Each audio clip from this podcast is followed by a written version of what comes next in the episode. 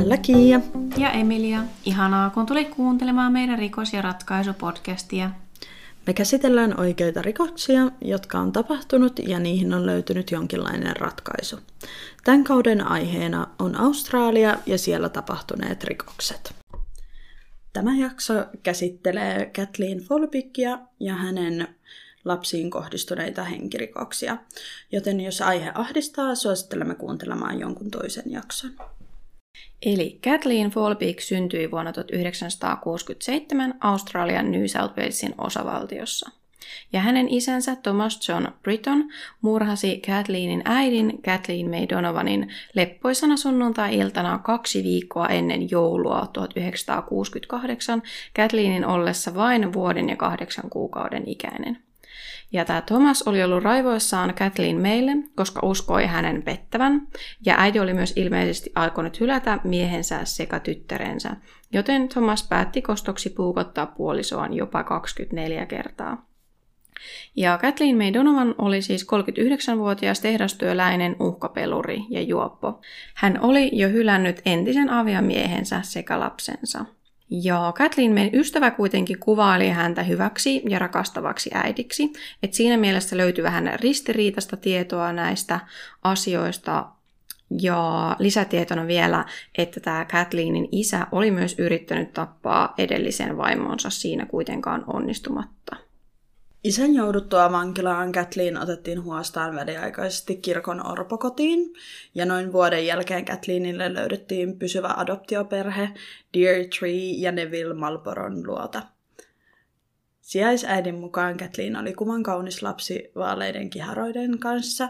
Hän myös kuvaili Kathleenin olleen kasvaessaan todella ihastuttava lapsi ja ihan tavallinen teini, jonka vuoksi hän ei voinut uskoa, mitä Kathleenista epäillään.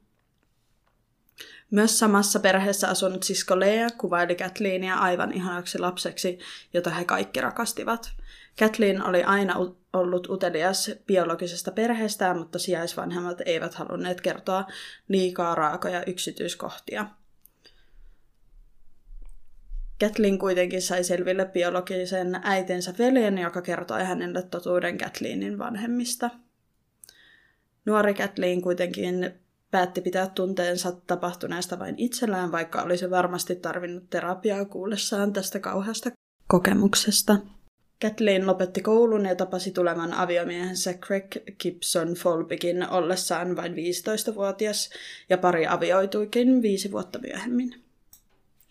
Eli Kathleenin ja Craigin ensimmäinen lapsi Caleb Gibson syntyi vuonna 1989.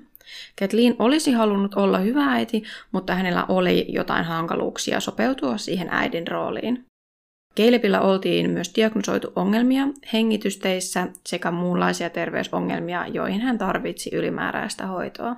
Näiden hengitysteongelmien kuitenkin uskottiin häviävän iän myötä, koska muuten Caleb oli ihan täysin terve vauva. Ja Caleb todettiin kuolleeksi vain 19 päivän ikäisenä ja kuolin syynä oli kätkytkuolema. Ja tämän takia myös tämä kuolin syy lueteltiin luonnolliseksi. Ja kätkytkuoleman merkitystä, jos joku ei tiedä, niin tästä Wikipediasta suoraan löydetty tieto. Eli kätkytkuolema merkitsee täysin terveenä pidetyn vauvan selittämätöntä äkkikuolemaa. Se on yleisin imeväisikäisten kuolinsyy Pohjoismaissa. Kätkytkuoleman tarkkaa syytä ei tiedetä, mutta teorioita on lukuisia. Kaikille äkillisesti sairaalan ulkopuolella kuolleille imeväisille tehdään oikeuslääketieteellinen ruumiinavaus. Jos lapsen kuolinsyy jää täysin tuntemattomaksi, kuolinsyyksi merkitään kätkytkuolema. Ja tosiaan vuosia neljä kuukautta myöhemmin pariskunnalle syntyi toinen poikalapsi nimeltään Patrick Allen. Patrickin ollessa neljä kuukautta vanha, hänen isänsä laittoi Patrickin nukkumaan kehtoonsa. Craig kuitenkin heräsi yöllä Kathleenin huutoon, sillä Kathleen oli huomannut, että Patrick oli lakannut hengittämästä. He soittivat heti Patrickille apua ja hänet vietiin sairaalaan. Hänellä diagnosoitiin epilepsia sekä hän osittain sokeutui aivoihin aiheutuneen vaurion vuoksi. Patrick ei vielä tässä vaiheessa tosiaan kuollut, vaan hänen aivot sai niin suuren vaurion, että hän menehtyi niihin myöhemmin helmikuussa vuonna 1991. Ja tämäkin kuolema luokiteltiin luonnolliseksi. Joo, ja tämän äh, Patrickin kuoleman jälkeen Kathleen ja Craig tosiaan muutti siis toiseen kaupunkiin. Että niillä on niin kuin, tavallaan varmaan haki jotain elämänmuutosta niin kuin tähän, tähän väliin. Ja varmasti oli niin kuin ehkä sellainen uusi alku, mm, alkuajatuksena varmasti. siinä. Ja justiinsa se, että, että pääsivät aloittamaan uudestaan. Mutta tosiaan äh, Kathleenilla ja Gregillä ei ollut hirveän suunta tukiverkostoa aikaisemmassakaan asumispaikassa ja nyt sitten vielä, vielä vähemmän, vähemmän muuton jälkeen. Näinpä, ja on hyvä ottaa huomioon, että Kathleen on tosiaan ollut vain 21-vuotias silloin, kun se heidän ensimmäinen lapsi Caleb syntyi. Että todella nuori, ja Craigään ei hirveän monta vuotta vanhempi ole, että on kyllä ollut todella niin kuin nuori pariskunta ja joutunut kokemaan aika kamalia asioita. Että varmaan niin kuin, tavallaan mielentila ja ajatusmaailma on ollut kyllä todella niin kuin kovalla koetuksella tämmöisten kokemusten jälkeen. Ja on varmasti ollut tosi, tosi shokki, kun tollainen niin kuin, tapahtuu kaksi kertaa kahden vuoden sisällä. Ja niin kuin, hankala käsitellä niitä tunteita, ehkä varsinkin kun Kathleenilla on, on hänen taustansa ja sielläkään hän ei ole käynyt terapiassa keskustelemassa mm. näistä asioista, niin ehkä tässä vaiheessa olisi sitten ollut, ollut hyvä käydä keskustelemassa jonkun kanssa, mutta tosiaan ainakaan meidän lähteiden mukaan mm. hän ei ollut käynyt.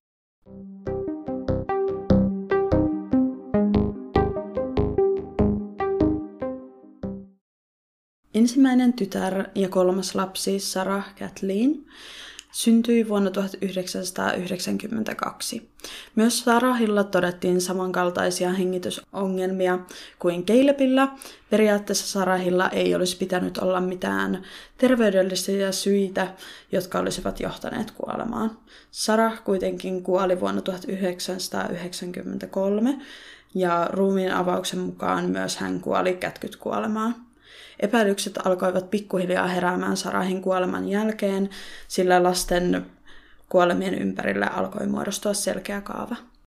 Ja neljäs lapsi, Laura Elizabeth, syntyi vuonna 1997. Myös Laura menehtyi noin kahden vuoden vanhana, eli hän oli selkeästi vanhempi kyllä kuin noin muut. Lauralla oli ilmeisesti ollut sydänlihastulehdus, joka patologin mukaan olisi voinut johtaa tähän kätkytkuolemaan, mihin myös hänkin kuoli. Mikäli tämä patologi ei olisi tiennyt aikaisemmista kuolemista, hän olisi uskonut tämänkin tapauksen olleen ihan vain luonnollinen kuolema. Epäilykset rikoksesta kuitenkin kasvoivat suuresti Lauran kuoleman jälkeen, ja tapahtumia alettiin tutkimaan tarkemmin, koska patologi huolestui, että näin moni lapsi on kuollut yhden perheen sisällä. Ja Lauran ruuminavauksessa poliisit liittyvät tutkintaan. Lauren kuoleman jälkeen Kathleen jätti Craigin ja muutti pois ottaen mukaansa suurimman osan omaisuudestaan. Jotain hän kuitenkin jätti jälkeensä. Craigin siivotessa parin entisessä yhteisessä kodissa hän teki merkittävän löydön. Kathleen oli jättänyt päiväkirjansa, joita hän oli kirjoittanut lasten kuolemien aikaan. Päiväkirjojen mukaan Kathleen koki paljon sekavia tunteita sekä esimerkiksi syyllisyyttä, katumusta ja masennusta. Hän myöskin vaikutti yksinäiseltä sekä eristäytyneeltä. Toisaalta hän halusi lasten todistavan, että hän pystyisi olemaan äiti, kuten muutkin naiset, ja odotti lasten syntymää innoissaan.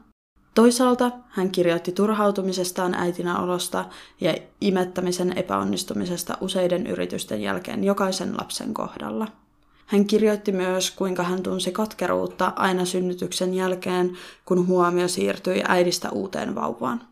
Kathleen koki tämän hylätyksi tulemisen tunteena, jota hän oli kokenut jo lapsena perheessä, johon kuului, mutta ei ollut biologisesti osa sitä, ja tämä myöskin vaivasi häntä. Kathleen myös kirjoitti suurista tunnevaihteluista ja kuinka hän olisi halunnut apua. Hänen suurin huolensa tuntui olevan se, että Craig aikoisi jättää hänet. Craig usein kiusotteli Kathleenia hänen painoistaan ja Kathleen koki, että Craig myös tarkkaili hänen ulkonäköään jatkuvasti. Kathleen myös uskoi, että Craig ei enää rakastaisi häntä, jos hän ei laihtuisi, sillä ulkoinen olemus merkitsi Craigille eniten Kathleenin mukaan siis. Tämä ulkonäköpaine asia tuli ilmi päiväkirjoissa usein. Ja Craigin mielipidettä tästä heidän parisuhteesta oli todella vaikea löytää, että todennäköisesti hän ei välttämättä ole halunnut niin julkisuuteen niin kommentoida tätä asiaa ollenkaan. että sen takia tämä näkemys on oikeastaan vain niin Kathleenin päiväkirjojen mukainen. Kukaan ei kuitenkaan koskaan ollut Kathleenin nähnyt vahingoittavan lapsia suoraan, eikä yhdessäkään lapsessa ollut merkkejä ulkoisesta väkivallasta. Kathleen ei myöskään koskaan näissä päiväkirjoissa sanonut, että hän olisi satuttanut näitä lapsia. Seuraavaksi suora lainaus vapaasti suomennettuna Kathleenin päiväkirjoista. 8. joulukuuta 1997. Minulla oli huono päivä tänään. Menetin malttini Loran kanssa pariin kertaan. Hän itki enimmäkseen koko päivän. Miksi teen niin? Minun täytyy oppia tulkitsemaan häntä paremmin. Laura on luonneeltaan selkeästi tulkittava, hän joko haluaa nukkua tai ei halua. Täytyy muistaa, että Laura on tärkeämpi kuin minä. Minun täytyy saada purkaa stressiäni jotenkin, muuten alan purkamaan sitä Lauraan. Huono veto. Pahat teot ja ajatukset tapahtuvat silloin, kun niin käy. Se ei koskaan tule tapahtumaan uudestaan. 31. joulukuuta 1997. On ihanaa, että Laura on kanssamme vielä ensi vuonna. Mietin, että alkaakohan tahtojen taisto hänen ja minun välillämme sitten. No, sen tulemme näkemään. Laura on onneksi helppoluonteinen lapsi. Se pelastaa hänet sisaruksiensa kohtalolta. Tapauksen oikeudenkäynti kesti noin seitsemän viikkoa. Tuomarin soittaessa nauhalta Kathleenin poliisihaastattelua Kathleen ryntäsi ulos salista, sillä hän oli todennäköisesti niin järkyttynyt kuulemastaan. Syyttäjän mukaan Kathleen murhasi kaikki neljä lastaan tukehduttamalla nämä turhautumisen vuoksi. Päiväkirjojen teksteistä voidaan tulkita, että turhautumista Kathleenille tuotti ainakin lasten jatkuva itkeminen ja se, että hän ei saanut heitä rauhoittumaan lukuisista yrityksistä huolimatta. Puolustaja kielsi kuitenkin nämä väitteet sekä sen, että päiväkirjojen kertomukset liittyisivät lasten kuolemiin. Seuraavaksi puolustuksen väite vapaasti suomennettuna. Syytetty ei tappanut lapsiaan tai satuttanut Patrickia. Hän ei usko Craigin olevan syyllinen kuolemiin. Tapahtumiin on olemassa luonnolliset selitykset, kuten kätkyt kuolema ja Lauran tapauksessa sydänlihastulehdus. Tosiasiassa syytetty oli hoivaava äiti, joka hoiti lapsensa aina hyvin sekä oli aktiivinen heidän lääkärikäyntiensä suhteen. Syytetyn päiväkirjat tosiasiassa näyttävät, että hän oli huolestunut ja nautti vanhemmuudesta – Craig ja toinen todistaja olivat samaa mieltä ja kertoivat näkemyksensä poliisille kuulustelujen aikana. Ei ole olemassa suoraa näyttöä siitä, että syytetty olisi aiheuttanut kuolemat. On myös ymmärrettävää, kuinka äiti syyttää tällaisissa tapahtumissa itseään, vaikka ei oikeasti olisi syyllinen. Lapsissa ei ollut selkeitä merkkejä laiminlyönnistä, paitsi Patrickin vaikeudet epilepsian ja sokeuden kanssa, jotka nekin olivat hyvin hoidettuja. Syytetty oli kerta kaikkiaan järkyttynyt, kun ambulanssi ja poliisit ja muut tulivat heidän talolleen lasten kuolemien jälkeen. Syyttäjällä ei ole mitään todisteita, jotka olisivat perusteellisia tai kumottuja vähintään kahdeksan todistajan lausunnolla. Kukaan lääkäreistä ei tullut siihen tulokseen, että kuolemat olisi aiheutettu tahallaan. Oikeuden päätös oli vuonna 2003 tuomita Kathleen 40 vuodeksi vankeuteen Patrickin, Sarahin ja Lauran murhasta sekä Calebin taposta sekä tahallisesta vamman aiheuttamisesta. Kathleenin valitus tuomiosta ilmeisesti hylättiin, mutta 2005 sen pituus laskettiin 30 vuoteen ja hän voi hakea ehdonalaiseen 25 vuoden jälkeen, eli vuonna 2028. Rikosten luonteen vuoksi häntä turvataan erityisillä suojelutoimilla, jotta voidaan ennaltaehkäistä muiden vankien mahdollinen väkivalta. Oikeudenkäynnissä myös pohdittiin, kuinka geeneillä voi olla vaikutusta tähän kätkytkuolemaan, nimittäin on olemassa paljon perheitä, joissa useampi lapsi on tähän kuollut. Valitettavasti ei ole löydetty tarkkaa tietoa siitä, että mitkä geenit tämän aiheuttaa. Tapaus otettiin uudelleen käsittelyyn vuonna 2018 ja Kathleenin todettiin olevan edelleen syyllinen. Kathleen itse on aina väittänyt olevansa syytön. 2020 uusien tieteellisten löytöjen perusteella tehtiin teoria, että kaikki neljä lasta kuolivat harvinaiseen ja aiemmin tutkimattomaan geenimutaatioon. Molemmat pojat kantoivat kahta muuttuvaa geeniä, jotka aktiivisena aiheuttavat mahdollisesti kuolettavaa epilepsiaa. Kyseistä geeniä on tutkittu hiirillä. Tieteilijöiden mukaan on suuri mahdollisuus siihen, että myös tytöillä oli kyseinen geenimutaatio.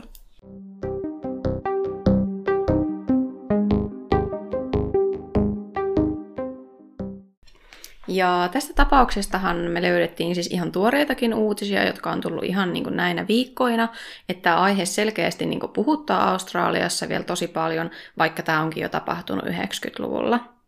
Ja varmasti siihen myöskin vaikuttaa se, että on justiinsa viime vuonna tullut se geenimutaatio, mitä on tutkittu. Se on varmasti nostanut tämän aiheen uudestaan pinnalle, vaikka tämä onkin todella kauhea rikos ja varmasti on on monilla mielessä ilman sitäkin, mutta se varmasti on, on nostanut uudestaan pinnalle.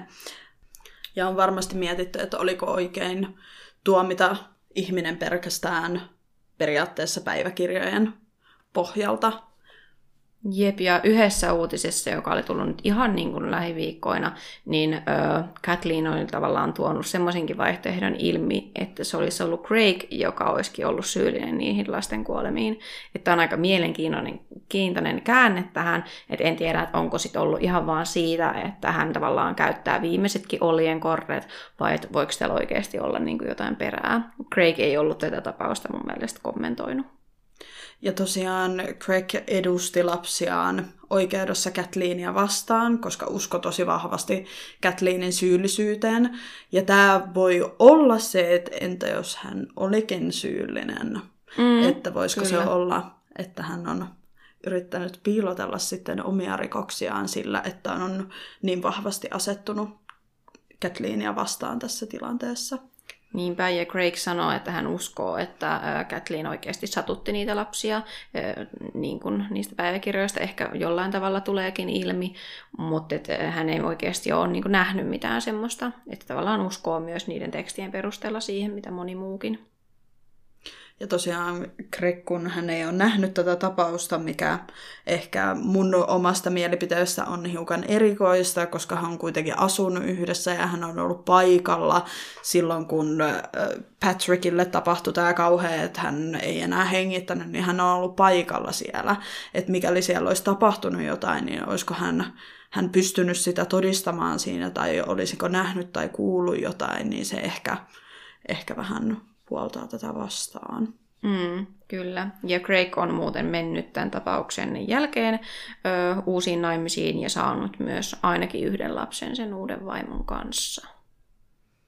Ja tosiaan vielä palatakseni näihin päiväkirjateksteihin, niin näähän on naisen kirjoittamia, jotka, joka on kokenut aivan hirveitä mitä kukaan ei toivoisi omalle kohdalleen, ja sillä on aivan varmasti iso merkitys niin kuin niissä teksteissä, ja välttämättä justiinsa, kun ne on vähän niin kuin irrotettu aiheyhteydestä, niin ne voi ymmärtää todella väärin. Nimenomaan, ja että mistä äh, tavallaan kulmasta niitä niin kuin lukee, että onko se ollut niin kuin sureva äiti vai semmoinen niin kuin murhaaja-äiti, joka niitä niin kuin kirjoittaa. Ja tavallaan ylipäätään, kun joku ihminen kirjoittaa päiväkirjoja, niin eihän niitä kirjoiteta sillä silmällä, että kuulostaisiko tämä pahalta oikeudessa, tämä pätkä, jos tämä luettaisiin sieltä. Että totta kai jokainen kirjoittaa niitä ihan vaan niin kuin itselleen ja purkaakseen omia tunteitaan, niin öö, se on niin kuin aika jännää, että niitä on voitu käyttää niin kuin niinkin vahvana todisteena. Nimenomaan, ja kun ainakaan mun mielestä tässä ei ole muita todisteita kuin pelkästään ne päiväkirjat, koska justiinsa ruumiin avauksissa ei ole tullut mitään ilmi eikä mitään, niin kaikki, tämä koko juttu on periaatteessa rakennettu niiden päiväkirjojen ympärillä, mm. jotka on kirjoittanut äiti, joka suree omia lapsiaan. Ja kukaan ei ole missään vaiheessa nähnyt, että Kathleen olisi oikeasti tehnyt niille lapsille mitään.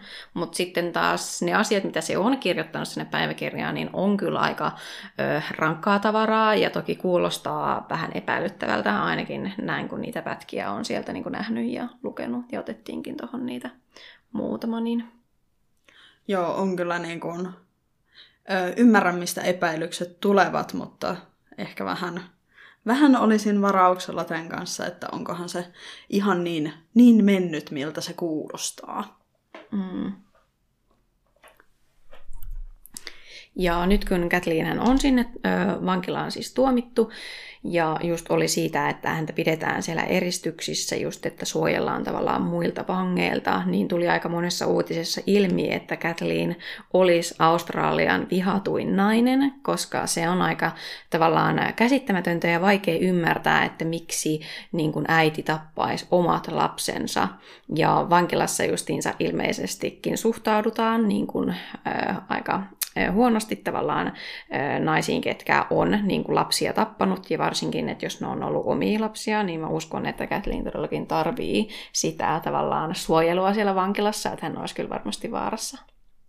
On ehdottomasti, ja tota noin, hän oli myöskin luokiteltu sarjamurhaajaksi tästä tuomituista rikoksista, mikä myöskin saattaa vaikuttaa tähän niin kuin vankien vihaan häntä kohtaan. Ja juurikin se, että, että kun on ollut omiin lapsiin kohdistunutta väkivaltaa, tai ei, ei periaatteessa väkivaltaa, mutta henkirikos, niin, niin mm. tota, noin, se voi vaikuttaa tosi paljon siihen, että mitä niin kuin, muut vangit siellä ja mitä he on kuullut tapauksesta, niin sehän riippuu tosi paljon siitä, että miten, miten he siihen suhtautuu. Mm, ja miten ne siitä ajattelee. Ja tavallaan tämä on todella mielenkiintoinen aihe, koska tästä voi kyllä niin kuin pohtia ja miettiä paljon, että mitä kaikkea tässä olisi voinut käydä, koska yksi vaihtoehto on tosiaan se, että Kathleen oikeasti tavallaan ehkä todennäköisesti jopa tukehdutti ne lapset ja sen jälkeen niin kuin, äh, haki apua, mutta se oli jo liian myöhäistä, koska ne oli niin kuin happivajeeseen jo kuollut. Ja sitten tietysti yksi vaihtoehto oikeasti myös olisi se, että Craig olisi jotenkin syyllinen näihin. Ja sitten taas vaihtoehtona on se, että ne oikeasti oli luonnollisia kuolemia, miten ne on niin kuin myös luokiteltu. Että tässä on kyllä tosi paljon asioita, mitä pitää pohtia. Ja tätäkin kun tutki, niin mielipide muuttui niin kuin monta kertaa, että mitä tästä nyt niin kuin epäilee, että mitä oikeasti on käynyt se oli ehdottomasti niin kuin, tuntui, että aina kun tuli uusi lähde, niin mielipide muuttui, että ei, että hän ei voi olla syyllinen. Ja sitten taas toisessa käänteessä oli silleen, että no, että entä jos Craig onkin syyllinen, ja entä jos Kathleen onkin syytön, ja se oli tosi, tosi niin kuin mielenkiintoista tutkia tätä tapausta. Ja tätä tapausta tutkiessa tuli hyvin paljon ilmi se, että kuinka paljon media vaikuttaa siihen, koska tässä oli just se, että kun Kathleenin päiväkirjat vuoti julkisuuteen, niin ihmiset alkoi syyttelemään, että hänen on pakko olla se syyllinen, että kattokaa nyt noita tekstejä, että mitä se on tehnyt ja Jep, ja se miten media on muotoillut no, ja just, että käytetään niinkin vahvaa ilmaisua kuin Australian vihatuin nainen, niin vaikka sä et niin kuin edes tiedä tätä tapausta, mutta luet tuommoisen uutisen, niin säkin alat automaattisesti helposti ajattelee, että Australian vihatun nainen, että kai tämän on pakko olla syyllinen, mutta että kun on niin paljon vaihtoehtoja ja aina se niin kuin langetettu tuomiokaan ei ole se absoluuttinen totuus.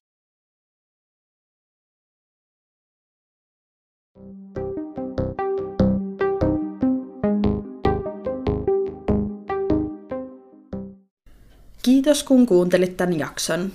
Ja lähteistä vielä sen verran, että me ollaan pyritty käyttämään mahdollisimman luotettavia lähteitä, mutta muistakaa, että netistä löydetyt tiedot ei ole aina sataprosenttista faktaa. Meidät löytää Instagramista nimimerkillä Rikos ja ratkaisu, ja sähköpostia voi laittaa osoitteeseen rikosjaratkaisu.gmail.com. Me otetaan mielellään vastaan palautetta jaksoihin ja aiheisiin liittyen.